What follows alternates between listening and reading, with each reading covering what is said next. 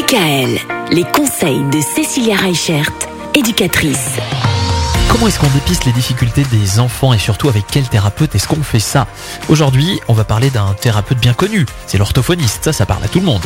Ah oui, dès que l'enfant a un souci à l'école, vers qui on l'envoie? Vers l'orthophoniste. Alors en fait, l'orthophoniste, il n'est pas que là pour les soucis de l'école. L'orthophoniste, il va aider l'enfant déjà dans la communication que ce soit des difficultés par rapport au langage, l'articulation, mais aussi pour arriver à s'exprimer.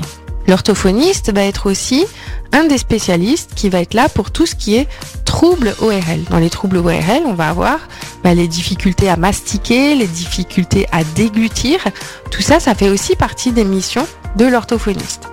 Et ce qui va être intéressant aussi, c'est que, par exemple, on, a des difficultés euh, pour le langage de l'enfant. Ce qui est important, c'est en amont, avant de voir l'orthophoniste, c'est déjà d'avoir un bilan chez un ORL pour être sûr que l'enfant entend bien ou qu'il n'a pas de bouchon séreux. Et après, du coup, l'orthophoniste, elle, va pouvoir faire un bilan qui va vous permettre aussi de faire du dépistage autour des troubles des apprentissages ou autour des troubles du neurodéveloppement. Et elle va pouvoir aussi mettre en place des stratégies d'accompagnement pour les enfants pour qu'ils arrivent mieux euh, dans leur quotidien à s'exprimer, que ce soit de manière orale ou de manière écrite, mhm. et leur apprendre certaines stratégies pour mieux vivre au quotidien. Ça sert à, beaucoup de choses quand même l'orthophoniste. Hein. On s'imagine pas ah forcément tout ça. Et ça peut même servir après à l'âge adulte, hein, les orthophonistes d'ailleurs, soit dit au passage.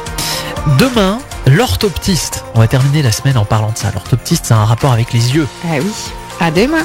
Retrouvez l'ensemble des conseils de DKL sur notre site internet et l'ensemble des plateformes de podcast.